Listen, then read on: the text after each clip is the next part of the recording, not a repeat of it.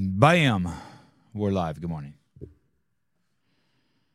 thought I was late.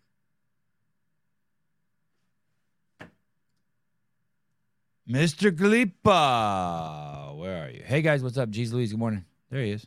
I see him. He's coming in. There he is. Working Quiet. out, taking a taking a There you shower. You working out, taking a shower? Dude, You working out? You taking a shower?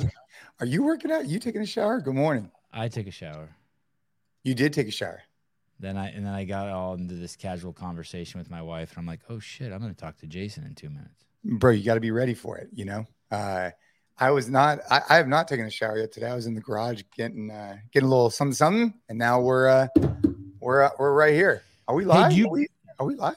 We are live. Hey, do you do you prefer to? I used to have this kind of um, uh, like almost this need. My armor was to be at least work out within 30 minutes of doing a podcast, so I would be sharp, like sharper than my Ooh. guest. It was like cheating. Ooh. You know what I mean? Like, Ooh, okay, I'm gonna be sharper than my cheat guest. I'm gonna work out. Yeah. It's like a cheat code, right? Yeah. Because it's early. It's 7 a.m. at your house, so you already Yeah. worked out. Yeah, crazy. Well, I was, well, no, for me, I mean, to be fair, like I, um, my morning routine, especially when the kids are back to school, they went back to school recently, um, yesterday. Um, I don't like get after it in the morning, but I go in the garage. So like this morning at six, we were in the garage and I just do some like reverse hyper. I do some stretch. I do some basic bike um, as uh, as the kids are are getting after it. So I'm coaching them, or I'm coaching Ava in particular, and then I'm I'm I'm just kind of moving, getting getting my body ready. I train hard later in the day, your daughter al- already has been in the gym today, every day. but Every at day. seven. But at 7:02, I just kissed my kids. They were in bed. Yeah, I mean, I mean I, she, she every day she she's just in there in the morning. Yeah, it, it jumpstarts her day. And even worse than that, and it makes me feel like a lazy piece of garbage. Yeah. Even worse than that is that she does a cold plunge every day, which is just crazy. She's already done a cold plunge. Yeah. No, I'm serious. It makes me feel like a piece of garbage, man. Because Hey, do I you see her get high from that? Do you see Oh. um you do see that? You see like the like like oh shit, my wife my uh, daughter just did a line of blow. Like Oh, you yeah. see her Yeah, yeah. go You in and just- come out and she's on fire. you know, you just see a total mood change, you know, just like a it- it's just it just sets the tone for the day. Yeah, it's it's definitely different for sure. I just put on comments. Now I see that we are live. I wasn't I was- Don't do it, Jason. Oh, I'm getting off the comments. I'm getting off. no, I'm comments. joking. I'm joking. I'm joking. Do it. Do it. I love it. Uh, good morning. That's a good day. But yeah, no, that's that's kind of now that we're back at school, that's kind of a routine. Before during the summer and stuff, you know, we were traveling out, we were doing different things, so it was, it was just a little bit different. Hey, um, tell me about uh, your kids going to school. I got this. Um, I, I I see school as like this indoctrination camp, and I'm, I'm I see it as the bad guy. What what what do you do with school? Why don't you? How come you don't see it the way I see it? What do I do? Oh, you mean homeschooling? Yeah, like why do you send your kids to school? Like I see the schools as bad guys. I'm like, oh my god, they're gonna teach my kids some shit that I that's either not true, that they're gonna believe, or they're gonna teach them something that I don't think is age appropriate. Um, why? And by the way, I didn't wasn't born like this. I was like, fuck, if you don't send your kids to school, you're a weirdo. So I kind of made this. I've made this journey. Uh, What do you What do you like about school for your kids? Oh man, that is such a deep question. So I would You've already that- worked out. It's like gloves are off, dude. I'm fucking coming at you full steam. I get, Dude. hey, I actually wrote my questions of kind of like niceness to assholeness, Yeah, yeah, yeah. Uh, but this one's not even on the list. I'm just went I'm- straight. I'm gonna start off by by warming this guy up, and then I'm just gonna give it to him. Um, you know the, the you know what it is, Sevan. So you know Matt Beaudreau, right? Yeah, And his model is a little bit more progressive in the sense of like, um, I love his schools. I love his schools. yeah, the Acton Academies, uh, you know, and Apogee Strong, what he's doing there is pretty remarkable, right? But to answer your question, I think that Is that uh, where your kids go? no, Oh, no. okay. So my kids go to a, a normal private school, and uh, to answer your question, I, I think that there's um, varying degrees. So I'll give you an example. Maybe this isn't the best example. You only have like a certain amount of discipline bucket. So imagine like you have a bucket of discipline, and during the day, you only can expend so much before it's just gone. And so for me, I use that discipline on things like training, on things like eating well, on things like whatever. But some days I don't have the discipline, and I'll admit it, to you know do a double day or to um, go on the cold plunge. I just don't have the discipline. I, I just I don't have it in me because I've just used it up on all this other stuff. And when you think about with school, it's completely different analogy. It's like there's only so much you could be like progressive in thought process and like where you want to go. And I think we do a lot of things to try and get there, but taking traditional schooling and not going that route, it just it was just a step too far for us right now. You know, I think the school we go to has a good blend of like, you know, good morals, good character, good. Is it a religious school? Yeah, it is. So it's a Yeah, private okay. Catholic school, but but they don't. It's not. It's not. It's not um, force fed. It's not. It's not aggressive. It just teaches good morals, good ethics, treat people well, and the people there. What I like about the school is that the parents are trying to lift each other up. Is the is what I get. Is it's not like a com. It's not like a battle between oh you're richer, you're poorer, you do this, you're a m- mechanic, whatever. It's no no no how can we support this community to level us all up? Because it's, it's a small community. So for those How many reasons, kids? How many kids? In, in what 200. grades? Yeah, And, and- both your kids go to the same school? yeah. So it's Uh, like TK dress code? Uh, yeah. Oh, okay, okay. I love it. I, I love it already. So so so it's to, you know I guess the reason why I brought up like the discipline thing is that you know when it comes to like you know my relation relationship with my wife and my family and and my kids, there are certain things that I really strive for, right? Like regularly exercising, going out there doing different things, like really trying to be progressive in the way that we're trying to raise the kids and, and think about it in terms of like life is going to be hard and we need to try and expose them to things. But when it comes to school, I feel like we found the right fit for us. But if other people want to do Acton Academy or homeschooling, like rock and roll. But I think that we're getting a lot out of this school. Yeah. Uh, uh, Mike, uh, pool boy, I went to Valley Christian High School in San Jose, and I'd agree they weren't aggressive in terms of shoving the Bible down our throats. I don't even mind that actually, but um, even even though I'm not a religious person, um, I wish I had more Bible shoved down my throat. I wish I knew more about the Bible. But um, is that the school your kids go to? The one he just mentioned? No, no, I went to oh Valley Christian. So Valley Christian High School is like, you know, uh, no, that's that's a high school. There, there is a Okay. feeder school that goes into it, but no. I mean, like my wife and I, we met at a private Catholic school called Archbishop Mitty, and then we went to a Jesuit university, Santa Clara University. So we've had that background too. It's what's normal for us. It's what it's what we've known. So that's one of the reasons I think we've explored that for the kids. But you know, it, Sevan, it's also like what you make it, man. Like, dude, I'm I'm I'm heavily active in the men's club. I am we are fully engaged when it comes to like assistant coaches for the teams. Like we are there all the time. And so we get to meet parents and get to surround ourselves with good parents, with good families to level up, you know? Yeah. Hey, you like spending time with your parents? With my parents, yeah, Yeah. my parents are awesome, man. Like, and so are my wife's parents. Like, they're awesome too. Like, we're we're super blessed, dude. Like, you know, like So we- some kids, some kids don't want to spend time with their parents. Oh, that's right. Yeah. I mean, I'd like to think, you know, and Matt Matt Beaudreau and I actually we just released a podcast today with him about like um factory reset. So like if you think about it like when your kids are born, it's like a factory reset. They're like at zero. And then they have all these inputs into them.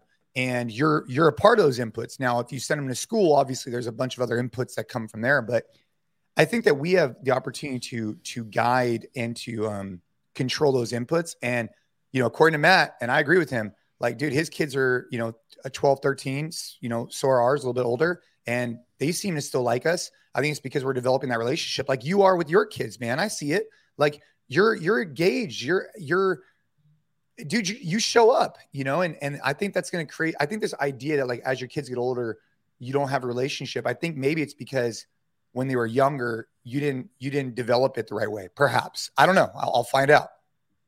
Yeah, Um, my mom told me that. My mom said if you, she said you're gonna have a great relationship with your kids. She, I said, why do you say that? She said because if you invest time in them now, when you get older, they'll put that time, you know, back into you. And I see it when I wake up in the morning. Like I, my mom lives in the area. When I wake up in the morning, I always think, oh, I wonder what she's doing. I wonder what I can include her in today. Like I, I want to hang out with her. You know what I mean? I want to shoot the shit with her. I want. I call her just like a, a friend and just shoot the shit with her, just whatever. Hundred percent, man. And and I see what you're doing, and I think it's inspiring. You know, and it's it's inspiring for me. And I'm trying to you know lead by example and do the same thing because you only get one shot at this, and I want to make sure that you know I don't look back on it later on and be like, damn, I could have done something better. Especially when it comes to you know being a parent, and it's not always easy, man. You know, there's a lot of it's it's not easy, but I think as long as you're showing up and you're trying your best, you're going to get better every day. Hey, um, the the reset button. My mom comes from this school of thought where like you're you're born who you are, and I'm like on the total opposite end. I'm a, I'm like we talk about this all the time. I'm on the end of like you're not born who you are. Like I'm more like you're born with a clean slate and your shit gets programmed by all the people around you. Do you do you have any um Oh man, it's a that's a tough question. You know, I've I've met a lot of families who are like uh, you know, were adopted and things like that. And I think when you see like adopted families, you start seeing certain personality traits that come out from maybe, you know, the donor, whatever whatever.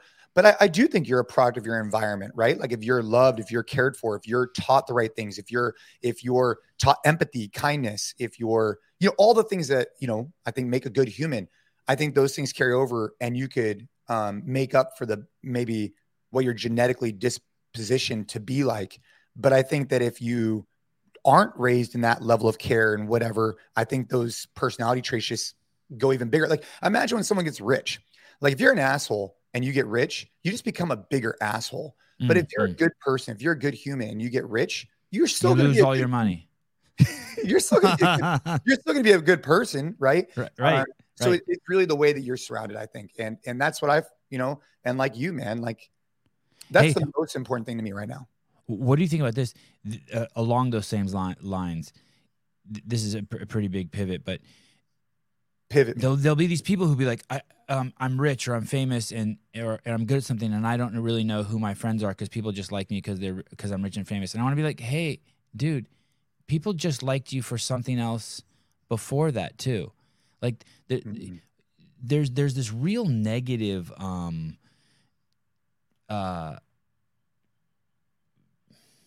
thought around people who use you or that being used. Like using people or being used is like some sort of bad thing right? So like the people who the people in your life a ton of them use you. They use you for inspiration. They use you for your gym. They use you for your work ethic. They use you because you have kids. You know what i mean? Like like the, the, the and, and there's like this negativity around it and i'm like no it's okay. Like drop that. Like they, they use, I mean, well, I think when you see people, you don't want to be taken advantage oh, of. Right. Well, yeah. you don't want to be hurt, but if you can help people and people can use you, it's like, fuck, to me, that gives me value. Well, and I think like, you know, for me, if you look at like your relationships, let's just say like the 10 closest people, I think, you know, maybe something I was misguided in is thinking like, let's just say I had a business mentor. So when I was young and I was coming up in the gyms, I had some phenomenal business mentors. And those people were were I was inspired by their work ethic and their sales process, all this stuff. But I might be able to take certain things that I want to take from them and then have other people in my life where I'm inspired by other areas and take that from them. So let's just say with you, I'm really inspired by your ability to be a dad, your ability, your fatherhood, but I'm not really inspired by, I don't know, the way whatever other part of your life, right? But Go ahead, let it out. Go ahead, let it out, Jason. I, I don't know, your, your business acronym, whatever, right? Like, I, I, but the point is, is like if you surround yourself with a group of people, right, you can identify certain traits and characteristics in each one of them, and then try and start pulling from them, and then you want to become like the best of all, right? You want to become right. like the best of all of those things. And I think that you're not necessarily using people, you're getting inspiration from people. Now, where that mm. changes is like if someone's rich, the only reason why you're doing something with them is because you want to be able to use their private jet and go stay at a nice hotel, like that's not cool because you don't actually like their company or like them as a human being. Now, you might enjoy those other things, but you got to still enjoy the, them as a human. Otherwise, you're just scum, you know? Okay, let me let me push back on that a little bit. All right, um, let's do it. Let's do it. uh, you don't necessarily like. There's people that I've nece- not necessarily liked, and then they had kids, and then I and then I liked them, and I and I and I I've learned to not to accept the things maybe I didn't like about them because I like having the, our families together. Yeah. I like having our families together. And that would have never had so there is a kind of a bit um, god, I don't I don't know what the word is. Or if someone had a big van, you know, mm. let's say it's not even a jet and they could drive my kid places even though I don't let my kids out of my sight. Especially not in the big van. Yeah, maybe maybe it's not. Maybe the thing is, is it's maybe. Uh, I like maybe the way you started going with it. It's not that I like to be used or I think it's okay to use people. It's like, hey, that's really not the right narrative. That's not the right story to say. Yeah, and I mean, not I to use that word. Use. Things do change when you have a family, right? Like, let's just say you you create great, uh, and the real. Uh, so it's almost okay. So maybe this is the way you could look at it, Sevan you have like you're dating somebody, but there's certain characteristics of them that like far outweigh the negatives of that individual. It's the same thing like when you find a family and you have two kids and they both get along with your two kids, or in your case, three kids. You have three kids and they happen to have three kids too, and you they could all be skateboarding. Well, you could kind of like you'll still hang out with the dad because like there it overall it just works. You know what I mean? Overall like works, yeah. yeah, that's I think that's the, The difference. good start piling up more. That's right. That's right. That's right. and perspective changes. When I had my windows tinted illegally, I was selling weed. I always drove too loud. My I had 415s in the back of my Rabbit. Um, I hated cops. Now, I have two kids. I fucking love cops. I've because I'm not doing anything that that conflicts with them, and and the people who do do things that conflict with them, I don't want them anywhere near me. Dude. You know what I mean? Like my whole 100%. perspective on them changes. They went from being the enemy to being like, wow, can you just be everywhere I'm at? dude 100% i mean I, I never really had like a super negative connotation in the police but I yeah did. yeah Fuck I those love 'em. I guys. mean- they take your weed. dude we we we go uh uh it's funny how things change right now in california it's like oh yeah you want to smoke some weed anyways um but yeah we're doing uh monthly classes for law enforcement at the gym just trying to you know help them get fitter so hopefully some more show up I watched your um uh, uh I was the person I was the only person who watched your um podcast on kettlebells and cocktails. That view it got is me. And on that show, um you, you sound like you're are you going to become a men's only gym? no no no What's going on over there? You got, you got some problem with women? Are you anti-woman? No, I'm just trying to help dads level up, man. It's it's just something that, you know, I feel like for me and where we're going is just leaning into a demographic of like hard chargers that want to train hard. And if you're a woman, great. Um, but I relate, obviously, I, I come to it from a from more of a dad perspective. We talked a lot about being a dad on that particular podcast. And it's just something that I'm really dude, I'm I'm just that's how I've evolved over the years. You know, I went from wanting to be the fittest on earth and winning the CrossFit games to now being able to provide protect my for my family like that's that's really important for me and i'm sure it is for you too um and so no we're not going to just be for guys but um that's an audience that really you know calls to me. Is like you know i see guys that at we're talking about school you know i see guys i'm like dude i want to do a monthly fitness activity for the men's club. Like i want to be able to provide tools to dads so they can show up better and play with their kids. And i think long term it'll create better young men who will then create you know it'll just spawn off um, and that goes for women too it's just not something that like you know i can only control what's in my control and i could speak to guys i think because that, that's where i'm coming from Have you have you got? And obviously, I was joking. I, I, know, you weren't going to do, a, but a, a men's only gym. But you really are pushing this, um, embracing sort of this, like you said, Matt Matt Beaudreau or Ted Kennedy or like, um, or even this clip. Let me let me play this clip for you here. This thing that uh, Jordan Peterson saying. You you really are Oh, yeah. embracing this Oh, yeah. um this mentality right here. Let, let me play this here for you. Here we go. You're gonna love this. Might as well be you saying it. I think. men should be dangerous. By dangerous, that implies I should be ready to threaten someone, to hurt somebody. No, you should be capable of it. But that doesn't mean you should use it. There's nothing to you otherwise. Like if you're not a formidable force, there's not there's no morality in your self-control. If you're incapable of violence, not being violent isn't a virtue. People who teach martial arts know this full well, right? If you learn a martial art, you learn to be dangerous, but simultaneously you learn to control it. Both of those come together. And the combination of that capacity for danger and the capacity for control is what brings about the virtue. Otherwise, you confuse weakness with, with moral virtue. I'm harmless, therefore I'm good. It's like, no, that isn't how it works. That isn't how it works at all. If you're harmless, you're just weak. And if you're weak, you're not going to be good. You can't be, because it takes strength to be good. It's very difficult to be good. Saying men should be da- Y- you almost want to be you're almost like making princes like you believe in that like you you you like the idea of a man which which says nothing about women you don't you you women do what you want play football make money stay at home have kids you're not saying anything about women but you want to make men who can ride horses wield a sword bring home food protect their kids um, carry their wife out of the carriage if she falls asleep uh, t- to her bed like you're you you want you're that's what you're you're into that you're if you fully embrace that now Yeah, I, I do. I mean, I want nothing more like I want nothing more than let's just say 10, 20 years from now for someone to come up to me and be like, dude, your son, he's the most compassioning, compassionate, loving individual I've ever met.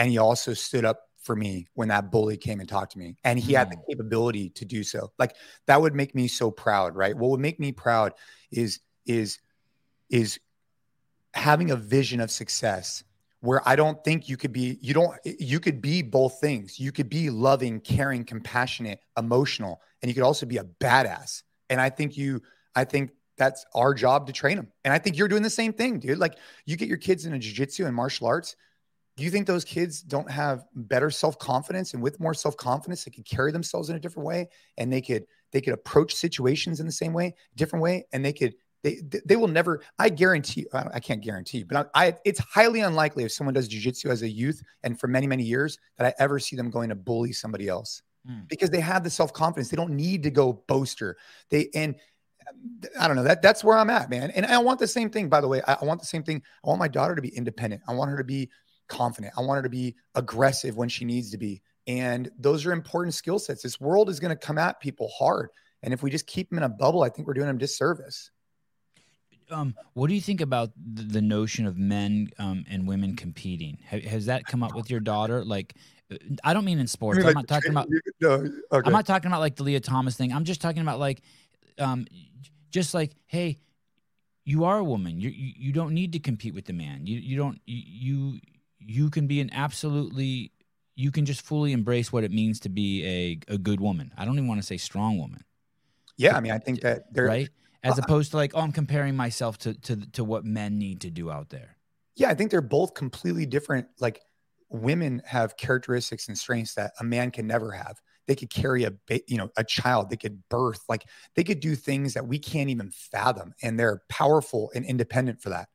Um, men have other characteristics that make them powerful and successful, and I think that that's why it just works. And I think when you try and compare the two, it's it's difficult because they both bring different things to the table, and that's why it's wonderful. I mean, you know, I've seen women do things that I've seen, you know, Ashley and I've seen other women do things that I don't think a man could ever do. No, aside from birthing children, I'm, I'm talking about just in general, like being Right. tough, being mentally resilient, being strong. And those are characteristics that I feel like, um, you know, I'm in, inspired by. I also want that for for young men as well, right? So, I, I, yeah, I don't know if that answers your question, but Yeah, I, it does. I get It's just- inspiration from both. Like, I mean, dude, think about it this way, um, Sevan. Like in in the most difficult time of my life, it was Ashley that that threw on the pants, right? And stepped up to the plate and said, Hey man, like get your shit together, basically, right? That wasn't me, that was her. Yeah, yeah. You know what I mean?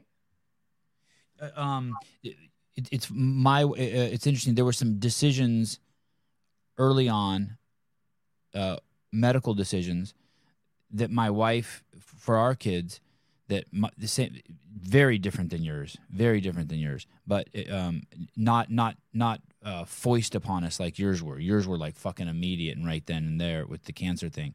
But there were some decisions that she took th- and ran with. And i thought and she didn't have my support. I- I acquiesced, and now years later, I'm like, oh my god, thank fucking lord, Right? holy shit, They just know, man. They just yeah, know. holy shit, and you need that like if you Yeah. want to be uh like if, if my job if my role and as i'm getting older is to protect provide for the family to to be a, a masculine energy that that also is loving and caring etc you need the the you know the feminine uh uh powerful independent uh, woman also like ashley just dude she she runs the shots like I, I i i don't know how it is in your house but I might think, you know, you might think you're the boss. You're not the boss, dude. I'm You're the boss until I'm not. So That's like if my I'm totally just running shit, and then she's like, no, that can't go there. I'm like, oh, okay, sorry. Okay, sorry. And then sorry. I yeah, then I just Yeah. move it. I take it outside or whatever. hey, so tonight we're gonna go do this. No, no, no. Actually, we're doing this. Okay, okay, okay. Yeah, yeah, yeah, totally. I'm running the schedule 364 days a year. I think I'm the shit. We're doing this. No, we're not doing that. Too. Oh yeah, of course. Yeah, yeah, of course. not. I'm sorry. Yeah, I, I. Didn't mean that. Um, I had this. I had this uh um thing happen to me in the airport the other day. It's not. It's, Yeah. it's, it's not. A, it's not a big Do you deal. for- recognized for being the CEO or what? Yeah, that I did. I did. Um uh but I I was in I was in line to to, uh, to get on on a flight and a guy was in the wrong line and he was with his two kids. He was in a line next to me. He was in pre-check and I wasn't in pre-check. and he comes flying out of pre-check and he's fucking pissed and he has his two kids with him and he's he's completely irate and he's in confrontation with uh, the TSA person saying like hey it's bullshit I have pre-check and you're saying I can't go through cuz my son is 13 and he's so fucking angry Dude. so he so he gets in line behind me now he's in my line and I can tell he's pissed and he's calling people and I see another TSA agent come up and it, I, the guy's name was like Gama or something, little Asian dude. And I go, Mr. Gama, and he looks at me. and I said, Hey, dude, this guy right here, he's late for his flight. He's got two beautiful kids with him, and could you possibly get him through? He he he stood in the wrong line for forty minutes, and he looks at him, and the guy looks at me, and he and he gets him, and he takes him. And for me, like I don't do jujitsu. I'm not formidable. I like I, that took like I saw him and I'm like, wow, I could be that guy. I could be totally flustered and want to fight with people to get my way. Like, you know, and for me, that was like one of the most manly. And he took him, he's like, of course. And he takes the guy and the guy looks at me and says, thank you. And he takes him and they, they go up to the front of the line and he's gone. And for me, that was like one of the most manly things I'd ever done. Yeah, because you stepped up and you supported, right? Even though it wasn't shit, I was like, I felt like my balls drop a little bit. Dude. You know what I mean? It was crazy. But now uh, look at that lesson though for the kids, right? so, yeah. my um, kids weren't there, unfortunately. I couldn't be like, dude, I Yeah, was by myself. but you know, last time uh, we're having dinner with some friends, and uh, my my wife had been at like sushi earlier, or whatever, and there was four people sitting at a table, and they basically ended up screaming and yelling at the waiter, and just walked out, didn't pay their bill, and it was just it's just one of those examples like you know when you have kids around man you, you know they, they're picking up on all these things so if you're freaking out if you're yelling at people they're going to think that's okay and that's not okay like i don't care what is going on it's not okay Being out be of control is not okay. yeah, or being rude or disrespectful for people because you think you're better than them. Like, dude, come Yeah. on, get the fuck out of here. And I think that's that's that's something that kids pick up on. I mean, I wish they had been there in your particular case. Like, I'm sure there's been many other situations where you've done things like that because you're a good dude. You know, people Not people like that. For me, that took for me that took some courage, and I feel like I learned that from my wife. Actually, I feel like that's the role my wife normally plays. Like if I'm Ah. on the phone with someone fighting, she's like, "Give me that," and she, yeah, yeah. She calms it down. yeah, she and- and, and gets it done. dude, you know what the thing about it is, man? You get on a flight. I've been traveling a lot, and flight attendants are always at a level 10, man. They they deal with so much bullshit. They deal with so many people that are so rude to them. But I get on the plane, I try and you know be kind and generous. But sometimes these people, they're just not even interested in having it because they've just been dealing with just jerks all day long and they're having long flights. But I'm glad you shared that, man. I mean, it's just one of those things where, you know, as a as a guy or you know, it, and I hate to even call it just like a guy or girl, whatever. It's just, dude, I'm in control of who I am. I'm, I'm a man and I want to be able to be the best I possibly can be for my family. That's what I'm trying to do. And I want to lead the best example I can be. My, my my wife always tells me she's like, "Don't yell. You don't not yell at your kids because yelling at them is mean and it sucks. You don't yell at your kids because it shows that you're out of control. And if you're out of con- you, you out of control, people are never cool. The coolest people in the world. So do you want your kids to be fucking cool? I'm like, yeah. She's like, well, then stay in fucking control. Dude, I was walking with the I was walking with my kids. This is like during COVID, right? Mhm. Super crazy times. And In California, yeah, dude, triple crazy, triple crazy. Dude, dude, it's super crazy. So we're walking, we're walking between my house and my in-laws house. It was like a, I don't know, mile and a half walk.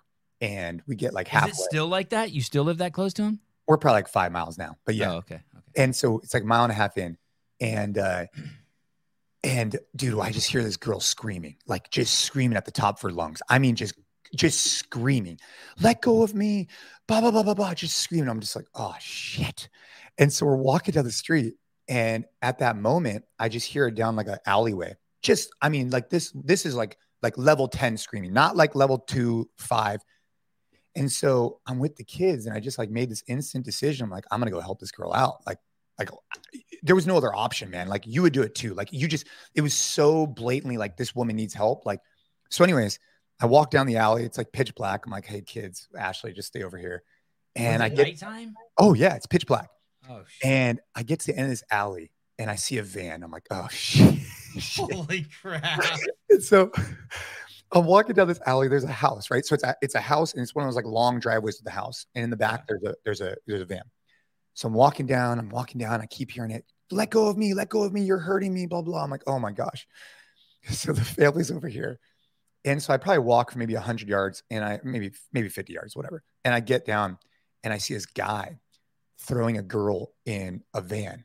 And I'm like, oh man. I was like, shit. So I walk up to this guy. I'm like maybe 20 feet from him. I was like, hey man. I was like, what are you doing? Like, and he just looks at me and I'm like, oh boy, one of two things are about to go down. Right. And, and he goes, This is my daughter. She just took 20 pills. She's oh, gonna overdose. I'm taking her to the hospital right now. You could you can call the police, you can do whatever you want, but I'm just letting you know I'm taking her right now to the to the hospital to get her stomach pumped. And I was reading the situation because here's this girl who doesn't want to be in this van. It's exactly what you would think it would be, but it's And because he's a white guy and she's a black girl, and you're like, wait a second, you can't do No. that. it was whatever. And then you see the mom trying to get out of the house. But anyways, long story short, right? It was what it was. It was Yeah. exactly what it was. This Yeah. guy is just trying to get his daughter to the to the um to the hospital. But it was it was I I walk back to the family and I'm all kind of like you know like uh, you know fired up or whatever.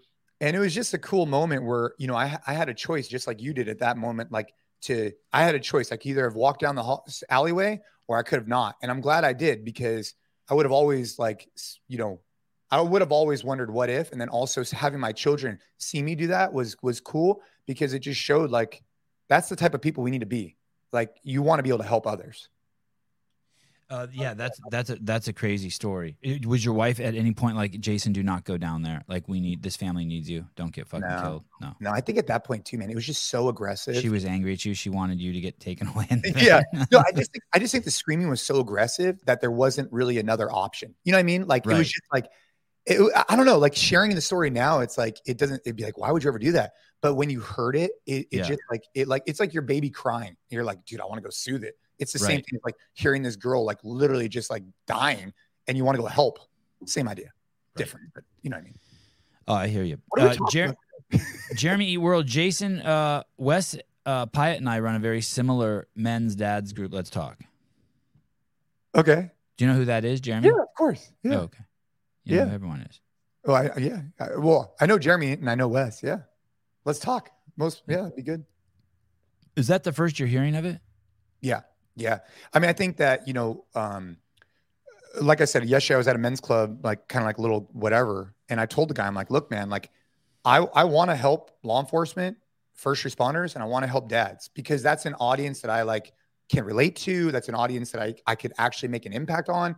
And like if a dad loses 20 pounds, I mean, imagine if this guy's at work all day carrying 20 pounds, then he comes home and he has a 10 year old son that wants to go play baseball. I mean, I know how it is with my my son. I don't know how it is with your kids, but it's like, dude, let's go do this. Let's go do that. Let's go do this. It's like, man, it's exhausting. Imagine if you're wearing a 20 pound weight vest all day. If we could help them get rid of that, all of a sudden now they could show up better. Yeah, the kid, my kids asking me all of a sudden. uh, There's a ma- there are two six year olds and an eight year old. There's a massive demand on not only it used to be just be physical. Now it's intellectual too. They have so many fucking questions. They've sticking their nose in everything. Oh. Hey, dad. try to look at my phone when I'm using my phone. I'm like, dude, what the fuck are you doing? hey, dad, how about this? Blah, blah, blah. Yeah, they got ideas. Yeah. You know what we did? Uh, by the way, just like a um, so my son's nine, my daughter's 12. We uh we got uh, my son a Apple Watch because it could track him and we could call him we could see where he's at, but he doesn't have all the access to all the apps and stuff like that. So I don't Does know. he like it? he likes it. He we need to get him like a cover or something because he feels like he's gonna break it, so he doesn't want to wear it. I'm like, well, dude, that defeats the purpose. I need Oh, you he's already got a little OCD, some OCD shit. I was like, bro, just we'll put a cover on it. If We'll it get breaks, you a new one. Yeah. We ball. We no, we don't, we don't ball, but we could we, We could make it work. Uh, um, Sevan, what is this? Uh, Sevan would have speed dialed the cops. So yeah. what? So what? Yeah, Sevan would have walked down there. But uh, you know, going back to what you're saying about like my my initiative, like if 10 years from now my son was in a similar situation, I would hope that he would do the same thing. And I, I think we need more of that. And I think that it's my responsibility to help train him so he could feel confident in those situations to be able to go do it. You know, I started jujitsu seven years ago and, you know, stand up um, Muay Thai for that particular reason. Like, dude, I'd walk to the airport and people would tell me all the time, like, hey, I don't want to mess with you. You're so, you know, whatever, right? Like, you know how it is. Like all these CrossFitters walking to the airport, it it stands out. It's like, holy shit, what are these Right. people doing? Right. And I'd always have you people see be like, Tim "Oh, Paulson, and it looks like he could run through a brick wall. Hundred percent. Yeah. And you know, and I'd always have people come up to me and say things like, "Oh, I, I don't want to mess with you," this and that, and it and it would always, I'd always think about it like, well, I'm really good at a lot of things. I could walk down my hands all the way down this airport, but I didn't really have an experience in, in as much in fighting. And so that really opened my eyes to like an area of improvement that I could have had. And that's Hey, when I started jiu-jitsu. Is there is the let's say you had never done jujitsu, Yeah. and I'm Or talking to Muay you. Thai or whatever. Yeah. you, you- no, let's say you done Mu- Mu- Muay Thai, Yeah. And, and and but let's say I'm talking to you right now, and you've never done jujitsu, and you haven't done Muay Thai, and, and when was the last time you did Muay Thai before you like when you trained? I- Ten years ago. No, I mean, I sparred. I was doing some basic sparring like a year ago. I hit the bag. But I mean, even before then. I mean, I mean, Yeah, like, like 10 before years. you ten Yeah, years, like before you did jujitsu. Okay, yeah, yeah. so let's way- say you haven't done any Muay Thai, or and you never don't don't know anything about jujitsu. Could could of like a hundred and thirty five pound female black belt fuck you up right now? Uh, if I hadn't been doing any jiu-jitsu, Yeah, or Muay Thai in the last ten years. I think Like, so. you know girls who are like 135 who are black belts? You're like, holy fuck! It's I if I didn't so. do jujitsu, this bitch would fucking tie me in a knot. I, I- I think so, dude. Because what what they would do is if you try to like, let's just say push them or grab them, they Mm-hmm. would just like do some type of basic sweep, and I imagine just like funnel around and take your back. So yeah, I'd say I'd say yes. The answer is yes. I think they would. Yeah. Well, Wait, you think wait, so too, right? I, I mean, dude, the shit like I can't fucking pass my my six year olds and eight year olds guard unless I unless I cheat. Like I have to like basically be like threatened like to break a limb off or Yeah, something. yeah, Yeah, yeah. Dude, I'm telling it's you. It's crazy. I mean, and and and you know, if you get you know top mount or back mount, if you get someone's back, I mean, I don't care how small you are. I mean, like if if one of my kids gets my back, like even if I'm trying to get them off, if they have their hooks in, dude, I'm I'm I'm screwed. So if you know how to get there, I mean, yeah, you could dominate. I I I, I uh, mentioned your name um, to some uh, jiu-jitsu high level jiu-jitsu practitioners um, the other day at, in a jiu-jitsu club, and they Yeah. knew they were telling me some people that you had recently beat. I, I don't Oh. want to say the names, but they were like, "Holy shit, yeah!" They're like, "This dude's really good," and yeah, Jason beat this dude. Oh, I don't know, man. I just try, I just try and get after it. You know, it's like it's just a nice way. You know, I think if anybody's listening to this and they they're interested in trying jiu-jitsu, go get privates, go try it out, hit that, hit the gym, hit both. You know, it's just a beautiful blend. And it also keeps it fresh. You know, like if you're just doing CrossFit every single day, you're hitting the gym. Sometimes I think you forget about the benefits it's giving you outside the gym. You got to go outside the gym to really feel the benefits of what the gym and CrossFit's really providing you. And in particular, like jiu-jitsu too. Like Are you are you going to Worlds next uh, I'm not because I have a wedding. Otherwise, I would be competing in worlds. Yes, uh, I'm actually going to the. How do you put a wedding above uh, the world? How, bro. tell me, I'm the best man in a wedding. I mean, what am I? oh, to do? oh, Yeah. Oh, that's So I'm, I'm in the wedding. Otherwise, I would totally go. But next week, I'm going to the Origin camp, which is like a week long of jiu-jitsu. That should be cool. Oh yeah. Wh- What's the guy's name who owns Origin? Pete is it, well. There's like there's Pete. But There's, but bald dude, big dude. Yeah, Pete. Oh yeah, he's big. Yeah, he's he's big. He's strong. And then there's that. He was at the games. I think I He was met at him. games for like 30 minutes. Yeah, or Okay. no, not 30 minutes. He was there for like a day. He's big, dude. He's super big. And uh and Jocko's big too. You know, so both those guys will be there. Um, I, I didn't get to um inter- interact with Jocko too much, but I saw him walking around a few times. Yeah. He he looks like he's probably like uh five ten with like a twenty four inch inseam. He has shorter legs than me. He has a he has a forty two inch waist. And uh, a, a 24 inch inseam. I couldn't he's- believe how short his pants were. He's just built like, dude, he's just built different, bro. His like bones- Hellboy. He's built like his- Hellboy. His bones look like if he was to headbutt you, Yeah. your head would explode. Like Yeah. he just looks that strong. You know what I mean? Like, wow. Yeah. I would not want to be on the other side of him uh, being angry at all. He, uh, the, man, there were so many people around him too. I was thinking, man, that, that must be, he must really enjoy his alone time. Yeah, I think you know. I think naturally he's actually more um, introverted than you would think. Not maybe he's not an introvert, but I think he does like that, like kind of like solace and, and quiet. And then because we were at dinner and he was relatively reserved, and then once we started talking about things that really interest him, he started you know opening up more and more and more. But yeah, he gets hit up all the time. I mean, think about it. Like, dude, he's got anywhere he goes. I mean, he's recognized for sure. This um this guy too, the origin guy, that that's a gi company, right? So what, Dave introduced me to him. He was he was and I said hi and we shook hands. And Dave told said t- uh, to me, "Hey, this guy's a black belt." And I said to the guy, "Oh, I'm a black belt too." And he goes, "You are?" I go, "Uh huh." Black belt, black belt in what? You know, uh, podcasting, drinking coffee. Um, but yeah, he's a big. So they they started off with gis in the jiu-jitsu space, and now they have a variety of other things. Right? They make some hunting gear.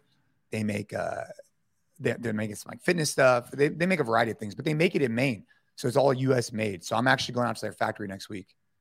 Hey, um, are, are do you do you you have aspirations to get your black belt? Oh yeah, I'm getting my black belt at some Yeah. point. I'm getting my black belt. I'm hopefully getting my brown belt in December, but I'm getting my black belt. It's gonna. It might. I don't care how long it takes me. I'm getting my black belt. Yeah, and and, and it, um, this area that we're in is uh, notoriously a like you wouldn't want a fake black belt in the Bay Area. No, you wouldn't want to. honestly, dude, you wouldn't really want to fake black belt anywhere. Like I I, agree, but fake- this seems like a pretty tough belt. area that we're in. What?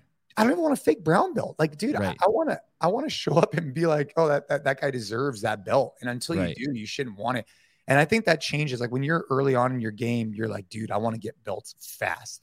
And then the more you do jiu-jitsu, you realize, oh man, I don't really want belts fast because it gives, um, you know, it adds a layer of pressure that you want to be, you know, the top dog in the room at that particular belt. And if you're not that good, you should just go down to a different belt. you, you know what's funny too is uh, when you're a kid they have all the, when you have a kid there's this like belief that like you have you have less patience so they have all these extra belts Mm, but yeah. the truth is is my kids have been doing it four to seven days a week since they've been uh, for four years avi and he's still he, he's still just a gray belt he's only on his second belt i mean they have le- they have three belts within that one belt but Yeah. still he's just patient just cruising cruising along putting in the work. The kids in, in jiu-jitsu you know the belt system is a little bit different than in karate. You know it seems like and this is probably a, a stigma but in karate or taekwondo it just seems like they're using the belts as a as a money grab sometimes and as a incentive program. I, I just i think I've heard that about Taekwondo that if Yeah. you do that, you can actually check the boxes. Right and get through. And it, and it's not and, and in jujitsu, it's like what the teacher thinks about you, just That's right. straight up. straight up dude there's like no formal criteria it's just like hey do you do you roll at this particular level and Yeah. have you been doing it long enough even if you're really good they're not going to give it to you unless you've been doing it for long enough where you know you you, you have to earn it i think just the belt system is just a little bit different and uh yeah anyways Have you been down to AOJ? Uh, I haven't been there, but I've talked to those guys a few times, the Mendes brothers, and and I, well, I've gotten connected. And then you have um the Rotolo brothers, right? Are they down there too? Yeah, they're down there I, too. I think they were. I don't think they are now. I- Okay. I mean, they're down there. I don't think they're at that gym now, but I think they were there. okay, yeah, no, I'm I'm um no, but I've gone out. You know, I've gone and I've trained with uh I trained with Gordon Ryan once. That was an interesting experience. Wow. Wow. Yeah, and so uh yeah. What was that like? be able to What was that like? Oh, dude. I mean, for those of you who don't know who Gordon Ryan is, he's the greatest no gi grappler of all time. Like, and he was super cool. He was a great training partner. And it was just obvious that he was different. You know, You like, actually trained with them, or you just you actually went, trained with them? yeah, but we were doing rounds from he had mount, then I had mount, then he had mount, then I had mount. It was just rolls back and forth. And uh, Could you I- stay on top of him?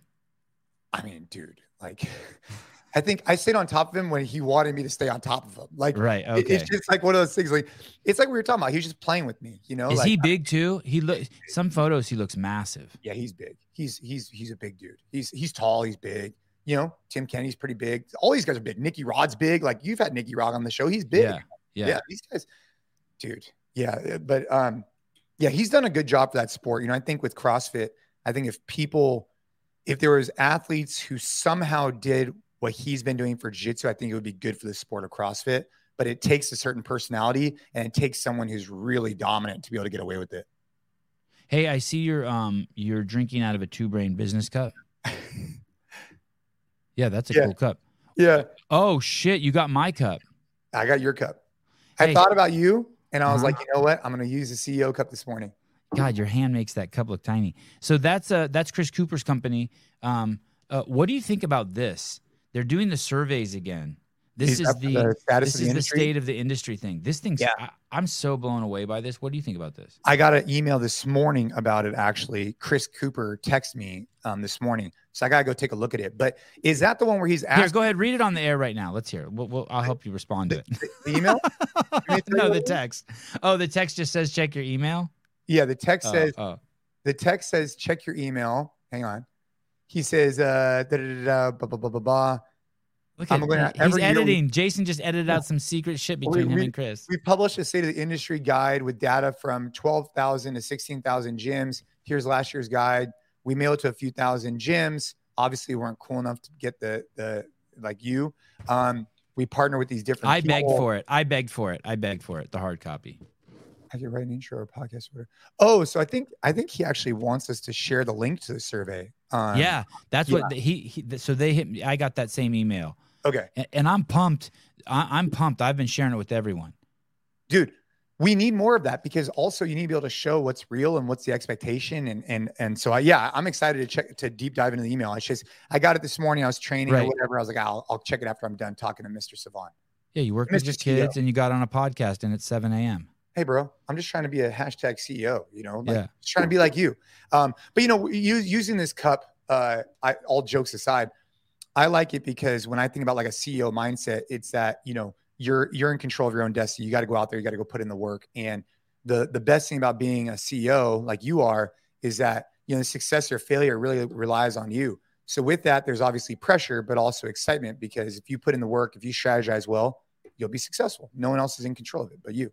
To get more of these sponsors on the bottom, like Spacer Feet or whatever. Yeah, th- those aren't even sponsors. Oh, they're just people you like. Just people who give me money. Oh, well, all right. Well, shout out to Paper Street Coffee. Who else are you shout out right hey, now? I I'm just really defensive of it and proud of it because I have relationships with all these people, and we didn't reach out to any of them. It was all it was it was all just people like either through the comments or whatnot, and like so we have another group of sponsors, but these are all like people like who are my like my consider like you know my homies. Oh, dude, bro, you just got a nineteen dollar. Uh, uh, Oh yeah, yeah, yeah. Dude, this guy's great. This guy, this guy pays. do you ever do rent. anything like? Do you ever say like, "Hey, if you guys give me nineteen bucks, I'll take off my shirt" or anything like that? Do you ever do anything like that?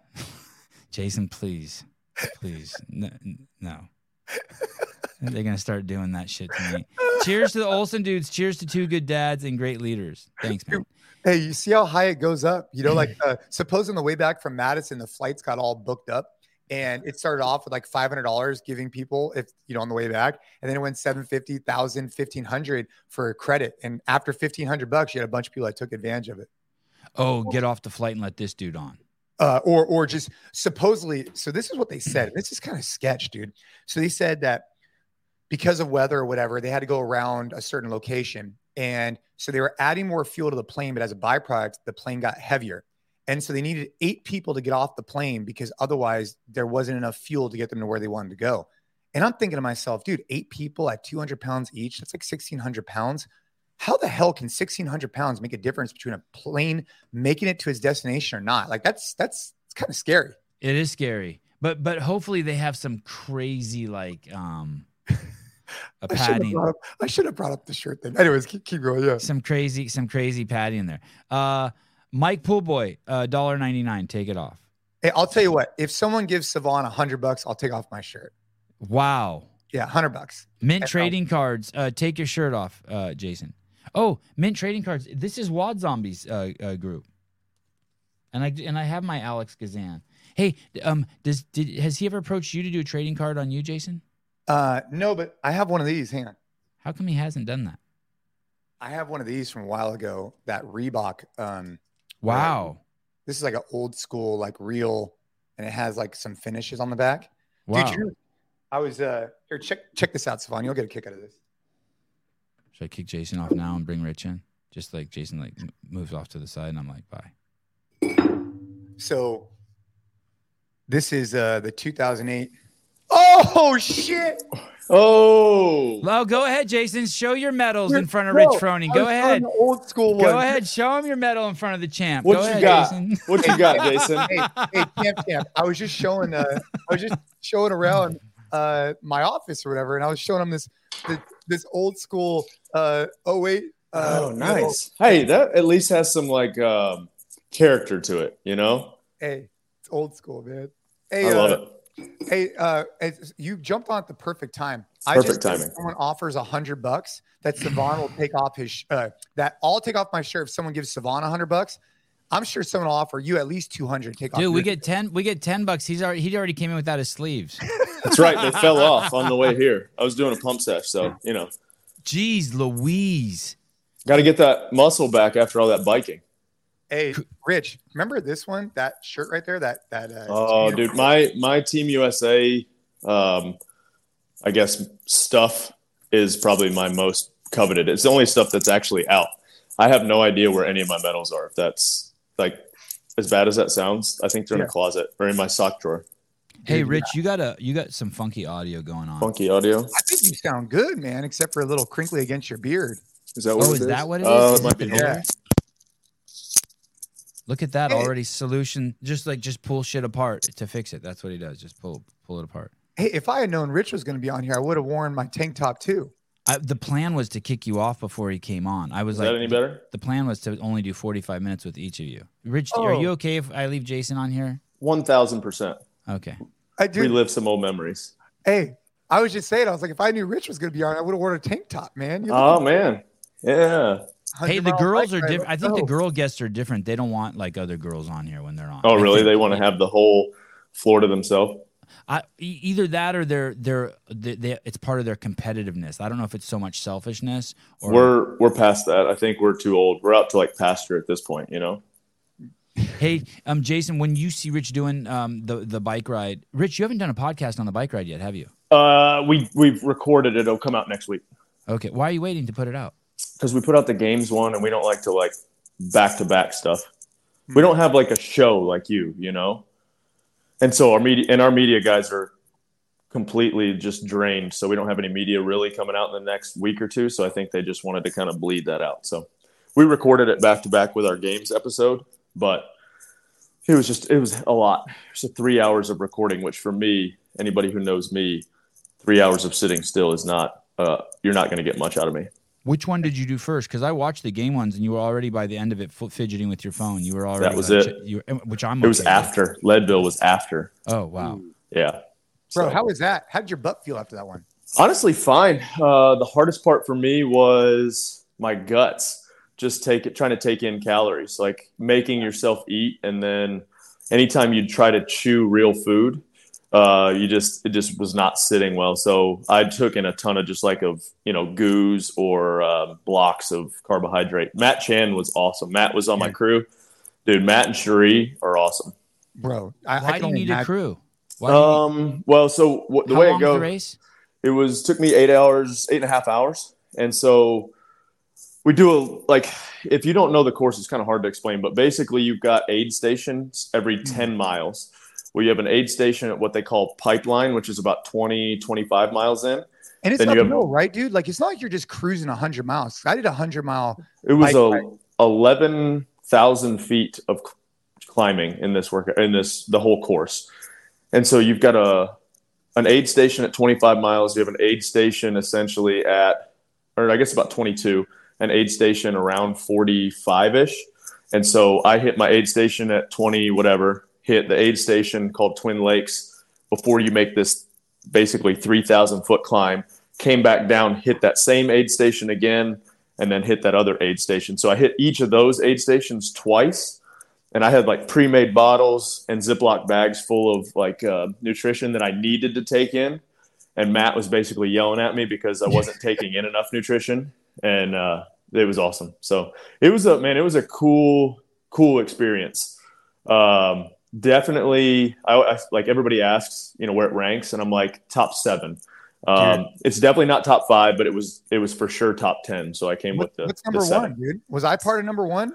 I don't know. I don't, you know, I can't really like pinpoint number one, I guess. Like there's several number ones, you know? five way tie for number one. Yeah. Like the games every year um, is just a, they're just, it's a different cut- type of grind, you know? And this was, man, honestly, you know, it was top three was the pre ride we did on Wednesday straight off the plane. Um, our buddy Dave Curtis, who lives out there, we hunt with him a lot.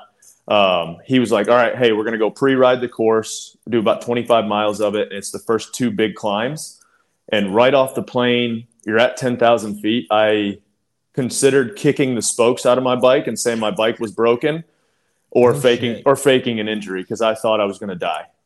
It It's was that bad, huh? the first day was that bad, and then about three days in, um, I was completely fine altitude wise. You know, everybody's like, "Oh, he's gonna die at altitude," blah blah blah. I would take that altitude over the humidity in Tennessee any day. You would take the altitude, over humidity, hundred percent. but it did take you three days to figure it out. It took me three days to figure it out. What I would do next year, I want to do it again, but um, I would go out on Tuesday. Jason, you in next year? I mean, dude, you know what's so funny? Right before you got on, I said I would give a hundred dollars if I took my shirt off or whatever, and then you jump on, and someone gave Sevan ninety nine dollars and ninety nine cents, which isn't a hundred bucks. So Oh. I'm trying to decide if I want to take off the shirt. Uh, it's up to Sevan. You then definitely want- have to take your shirt off, or else we're gonna get fucking destroyed. All right, I'm gonna take my shirt off, but uh, Was this Rick. turned into a porn podcast or what? It, it always. What do you mean? What do you mean turned into? Oh, What do you okay. mean? Sorry, sorry. That's offensive. hey, uh, but Rich, in all seriousness, dude, bro, you gotta let me know the next time you're doing something cool like that. Like I'm thinking about doing um, a tactical games. Yep. and I'm thinking about doing. Um, I'm well. I'm talking to this. Uh, I'm talking to Sal about doing a uh, marathon ruck, which should be interesting. Let me take this shirt off so that people stop getting. on. Hey, and would you do tactical games, Rich? Um, I don't know. I don't. I've seen like it looks fun. Um, that's just not. I don't even know what these buttons do. I was hoping it would be These are people good. cheering. I know. I was thinking, things are getting weird. we've right got now. those same buttons, and you can like pre-program apparently. Um, I want to do. I think a total archery challenge actually. Uh, oh, that sounds fun too. Yeah, All right, how long do I need to keep my shirt off? Because it's a little. it just awkward. said take it off. You know, It's not didn't awkward. say- It's not awkward. Just chill. Just relax. Just pretend- we'll start calling you Hiller. Oh, Andrew Andrew Hiller. Hey, Andrew Rick. Um, so if you want to do like an archery thing or one of those type of things, I'd I'd be super interested. Cool. I'll keep you posted. I think what what I want to try to do because there's three ways to get into Leadville. Um, you there's a lottery system.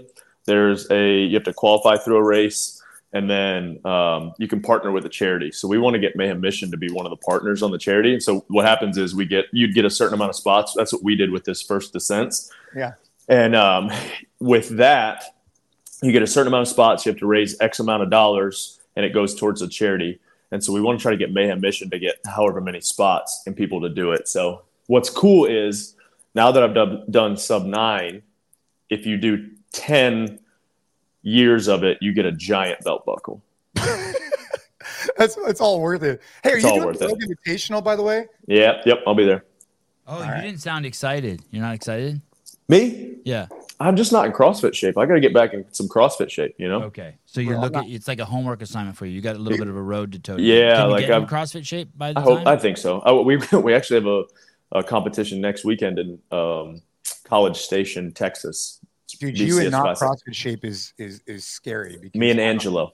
I don't even want to know what you look like when you're in CrossFit shape because you look good right now. I'm like 100. I was like 187 pounds the other day, which is light. I just look kind of like skinny. Dude, Somebody made People at that the comment. games were so people at the games were saying though you look thicker than they imagined. oh, They, well, thought, they good. thought you were going to look skinny. All right, skinny. good. Good. That's what we want. Are you going to Rogue, Jason? I am going to Rogue. You know what I'm trying to get at Rogue?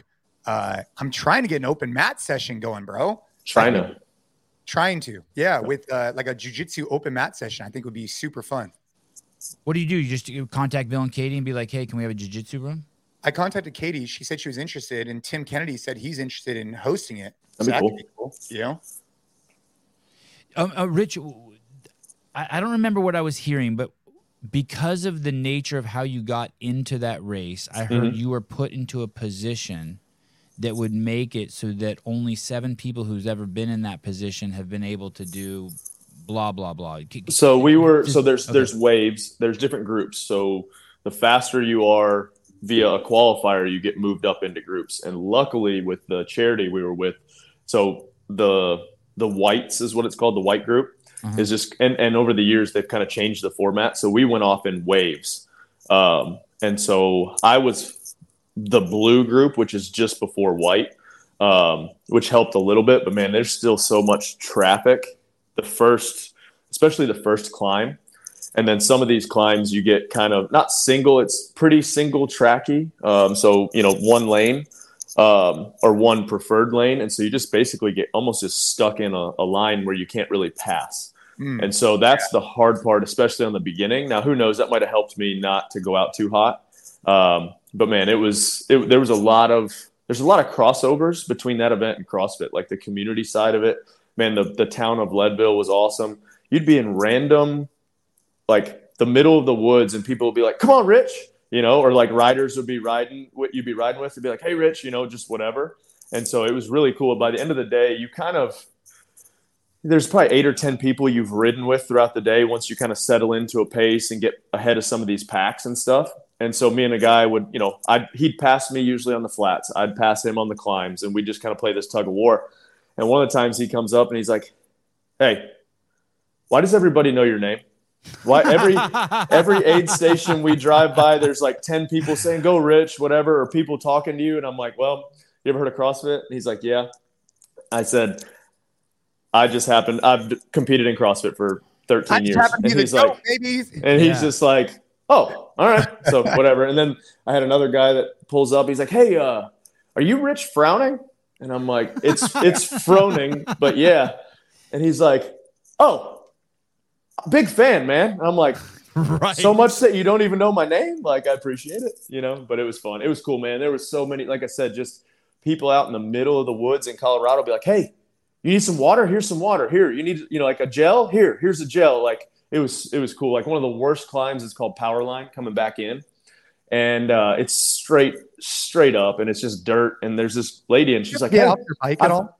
Oh yeah, for sure. Like, well, part of it you have to, like, almost have to, depending on where you start, because there's so many people in a line. Like when you get to up to what's called Columbine, there's the Goat Trail, and it's just a single track, almost a little bit wider than that. But there's people coming down while you're Oh. going up, and so people are walking, and you can't ride around them. So what you would do is you push, and then you see your like chance, and you run around them a little bit, and then you you walk a little bit. And then you'd see people get on their bike. so you'd hop on for a second and then everybody would unclip and you'd step off your bike. And it's uh the last two miles um it's a 54 mile out and back or 52 mile out and back. So the last two miles are awful. And then there's this climb called power line that was awful. Other than that it's pretty it's just a grind you know like i don't even know it's more mental than anything. If you can, you know, if you've got the physical ability, you can do it. But the mental side of it, you start. I mean, we've never done anything. I've never done anything for eight and a half hours just sustained, and so it was so far out of my comfort zone that it was just uh, you're just playing games with yourself, which was kind of fun. It was cool. You like learn a little bit, and people are like, "Oh, it's beautiful," you know, like just take it in. Matt Cherie, Cherie's like, "You're gonna love it. It's beautiful." I can remember one instance where I'm like come off this the top of this nasty climb and I'm like riding downhill with my hands kind of like shaking them out. And I look and I look back and I'm like, oh, that's pretty cool. And then you just keep going. Like I just don't, you know, I'm not there to enjoy the sights and all that type of stuff. So um, it was uh, and then you're playing like mind games with math on your your time and you know I, like i said not sub nine was my goal and you're trying to like pass people you're trying like i don't know the etiquette with mountain bike and that type of stuff. I ride a lot by myself. I've got some friends here that in town that are mountain bikers. Um, but i'm like just don't be a dick you know like i don't want to like cut anybody off. And man there was a couple these dudes that uh, they're from utah. And uh, i'm climbing. He goes rich what's up man? And it was like the turtle off finding nemo. He's like hey bro. He's like you want to go sub nine right? I'm like yeah. He's like follow my boy right here. It's his teammate or whatever. He, he's like he's going to do an 830 you stay with him you'll get 830 and so Oh, i'm kind of like and so i'm kind of like stuck in this group. He's like rich we got to go man. Just split them just go. You're good. Just stick it in there. And so we get to the top and uh, you start this descent on the backside of uh, st kevin's. And the guy's like or no i guess after sugarloaf and you're coming down. And uh, he's like rich we got to go bro. Let's go. And i'm like okay. So we just start hammering down this hill going about 25 30 miles an hour and it's a jeep trail. So you've got two lanes and then you just have trash rock in the middle and there's people everywhere because people are riding their brakes. And uh, he goes one way and i try to go to the other way. Well i get stuck in the rocks and just like you know you're you're trash. Launch everything like yard sale bottles computer everything. I sit down like cars you're in the middle of the interstate and it's like boom boom boom and people are like you're all right? You're all right? I'm like i'm good so i've got a couple you know scuffs it was it didn't hurt at all but my bike i'm like Did you get your shit back? oh yeah, I got my ship, grabbed it, and then took off. And I catch back up to the guy. I'm like, dude, I yard sale. He's like, you good, bro? I'm like, yeah, I'm good. So then we get to this. There's a section of like four miles that are like road, four or five miles. And he's like, Rich, let's go. Get on my wheel, bro. Let's work together. And we just start this kind of like peloton You're where you're just drafting each drafting. Yeah, you're like 30 seconds drafting, and it like grows to like a group of 20 because everybody he'd ride by, he'd be like, "Hey, let's go, let's share," you know. And he it was it was really cool. Like I said, like gave me CrossFit vibes of community and and all that type of stuff. So If it wasn't for that guy, do you think you'd have had a slower time? I'd probably been about five six minutes slower. I don't think I would have not made nine, but I think for sure he was he was a dude.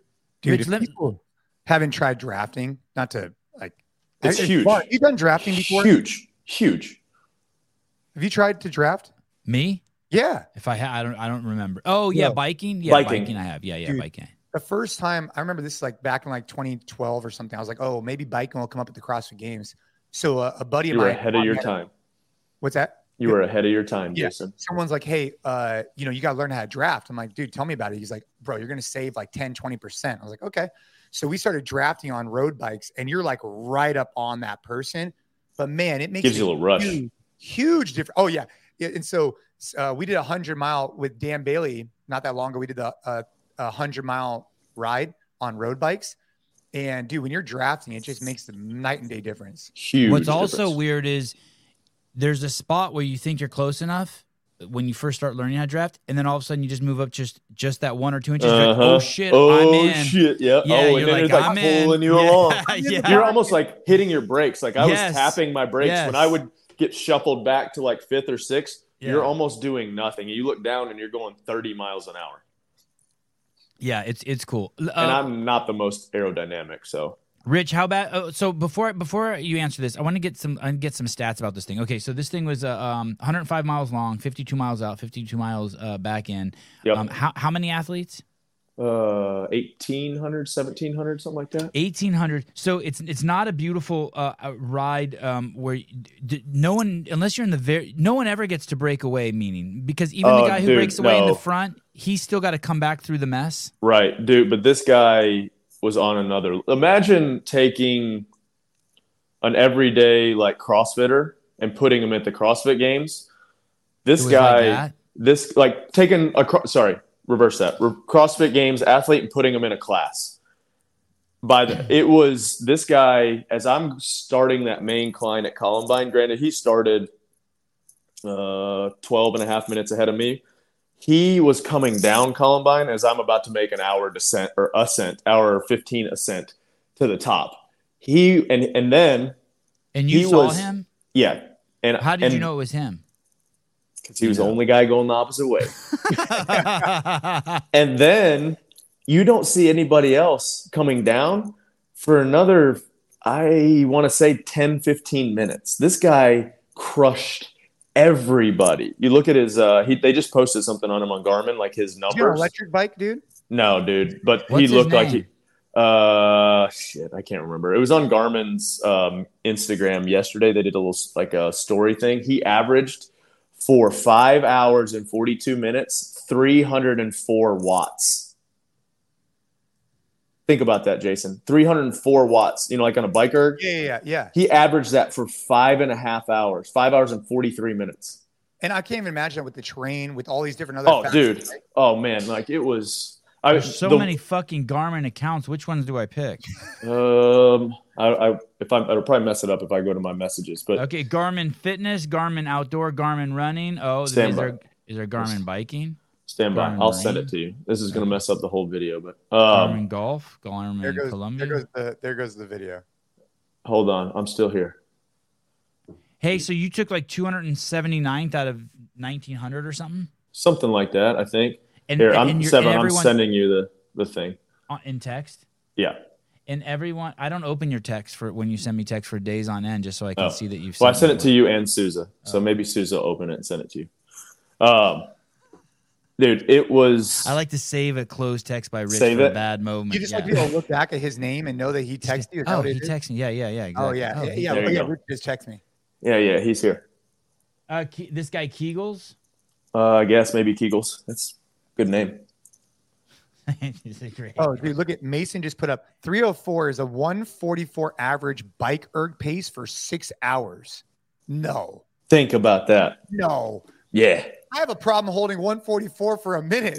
for a thousand. this dude, I'm telling you, he came flying by me, and I'm like, holy crap, you know, because I mean, I'm starting a descent, and he's flying down this descent, but it oh, was so he basically la- he lapped you. oh hell yeah, he He would have it in lapped me half the time, five forty three. 543. How impressive! Oh it was it was impressive.